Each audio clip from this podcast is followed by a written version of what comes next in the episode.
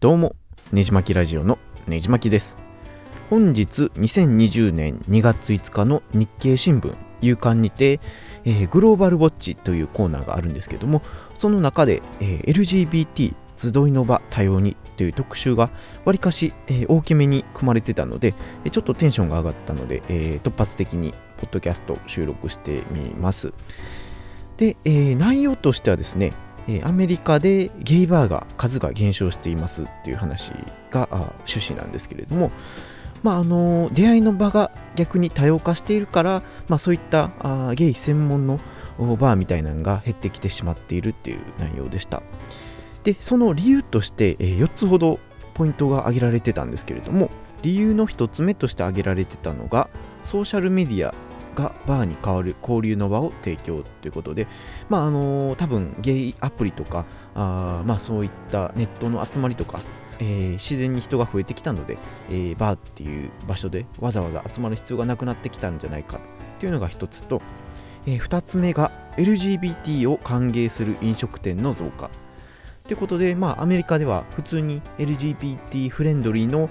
まあ、バーも含め、えー、ご飯屋さんレストランも増えてきているので、まあ、そういった専門の店の意味が徐々に失われつつあるんじゃないかみたいな点、えー、みっつめが都市中心部の再開発による地価高騰と環境の変化ということで、まあ、多分、あのー、アメリカといえどもやっぱり大きな主要都市の中心部にしかゲイバーってあんまりないとは思うないかとは思うんですけれども、そういった場所が、まあ、あのどんどんやっぱり、えー、より地価が上がってきて、えー、普通のゲイバーではちょっと利益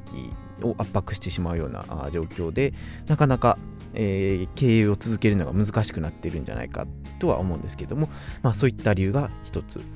で、えー、最後によっつめとして健康志向によるアルコール離れということで、まああのー、ロンドンとか確か流れが強かったと思うんですけれども、まあ、アルコールって結局体に害が大きいよねみたいな流れが若者にもどんどん出てきているので、まあ、そもそもバーがー徐々に勢いを失いつつあるっていうのが、えー、現状みたいです。で、古いデータなんですけれども、載っていたのがにせんじゅういちねんからにせんじゅうごねんの間で、えー、ゲイバーはアメリカの中で じゅうさんパーセント 減ったということで、まあ、数としてはやっぱり大きく減ってるんじゃないかなと思います。で、まあ、あのこの減少傾向は今でも続くみたいで、あのワシントンの大きな、えー、歴史のあるゲイバーもついににせんじゅうきゅうねんに潰れてしまったみたいですし、まああのー、やっぱりそういった、うん、流れは来てる、来てしまっているのかなと思います。まあ、関西でいうとやっぱり大阪の堂山地区が有名だと思うんですけれども、僕自身はほとんどゲイバーに行くことはなくて、えー、まあにかげつにいっかいぐらいリスタっていう エルジービーティーキュー プラスコミュニティの集まりがたまにあるので、えー、そこの二次サボっていうイベントに参加するのがたまにあるとか、あポッドキャストつながりで、えー、ちょっと初めて入らせてもらったあーバーに行くとか、えー、そんな感じでしかあ実際には行かなくてですね。で、まあ お, お酒僕自身も飲まないっていうのも理由としてですね、正直ゲイバーに行くことは僕自身あんまりないんですね。そうなんですけれども、まあ、最近は京都のカラフルさんっていう エルジービーティーキュー プラス関連のイベントにお邪魔したりとか、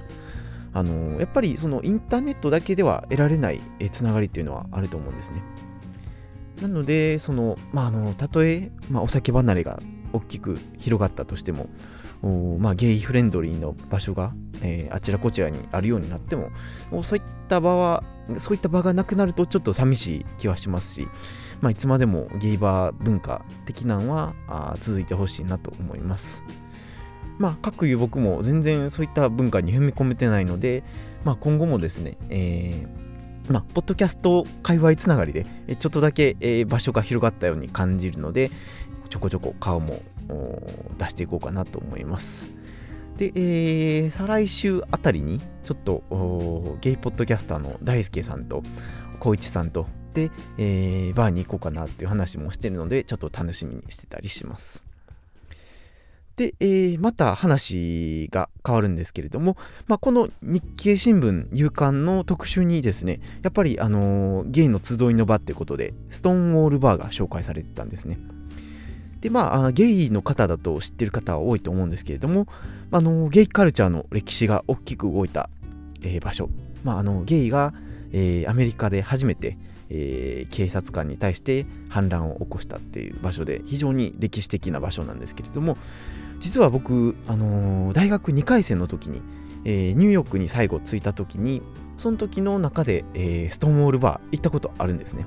まあ、その当時もガイドマップに載ってるぐらい有名な場所だったので、まあ、ちょっと歴史的な意味で見に行こうかなってことで、えー、行ったことがあります。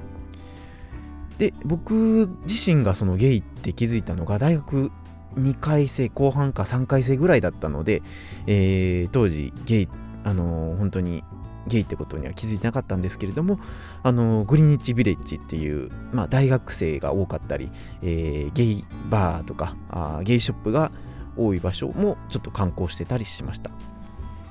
で、えー、ストーンウォールバーなんですけれども、まあ、中どんな感じなんかなということで、えー、ちらっと入ってですね、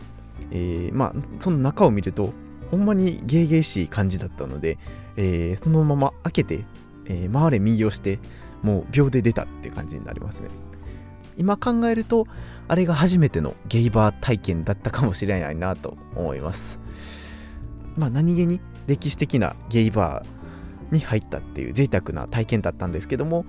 秒で出てしまうっていう感じでした。あのー、当時僕自身全然女性の方にも興味ないことには気づいててですね、でもゲイだっていうことには な, なぜか気づかなくて、で先ほど話したグリニッジビレッジもなかなかゲイゲイしいところはあ垣間見れまして、で、えー、当時その、うん、アダルトチックな雰囲気が全然ダメで、で、えーまあ、あのグリニッジビレッジを通る中で、えー、垣間見えるゲイグッズの正規の形をしたあ置物が立ってたり、えー、するようなところをドン引きしながらあ歩いてたりしましたけども、そんな思い出は未だにあったりします。まあ、話の脈絡がよくわからなくなってきたんですけれども、まあ、その エルジービーティーキュー プラスが集まるコミュニティっていうのはやっぱりなくなってほしくはないなと思いますし、まあ、あのいろいろ経営とか難しいかもしれないんですけれども、なるべく僕自身もそういった場所にも逆に今だから顔を突っ込んでみようかなと思うようになりました。まあ、日本のゲイバーの状況というのはちょっとわからないんですけれども、そうですね、めちゃめちゃ栄えてるかどうかって言われるとわかんないですし、うん、まあ、今後そのゲイカルチャーがどんどん重要されていくだろう中で、えー、その今後ゲイバーというのはどういう存在になっていくのかなっていうのをちょっと考えたんですけれども、やっぱりそのただやっぱりお酒を飲む場所っていうだけじゃなくて、えー、なんかアートの発表をしたりだとか、えー、何かディスカッションが行われたりだとか、あそんな場所がもっと増えるといいなと僕自身は思います。で、えー、大阪にあるディスタさんっていうのは結構なんか中国語講座とかもされてますし、えー、なんかあ相談場所みたいなのもありますし、漫画の展示みたいなのもあったりしますし、えー、そういった意味ではすごく前衛的なことをされてるんやなと今更ながら思ったりします。で、えーまあ、あの月にいっかい行われている西砂防というイベントでは、えーまああのー、お酒とかは全然飲む雰囲気じゃないんですけれども、まあ、砂防っていうだけにあってコーヒーとか紅茶をメインで飲むっていうイベントなので、なんか本当に未成年の方でも来やすいですし、えーまあ、お酒がちょっと苦手やなっていう方でも交流の場として使えるところだと思うので、えー、気軽に顔を出してみてはいかがでしょうか。結構一人で来られてる、まあ、僕自身もいつも一人で行くんですけれども、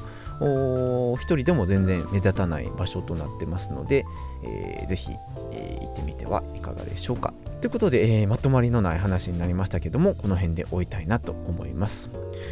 まあ、ちょこちょこですねこういったゲイ関連のトークも挟んでポッドキャストを配信していこうかなと思います。このポッドキャスト以外にもねじ巻きブログというブログやっておりますので、興味のある方は、えー、ぜひググってみてください。では次のエピソードでお会いしましょう。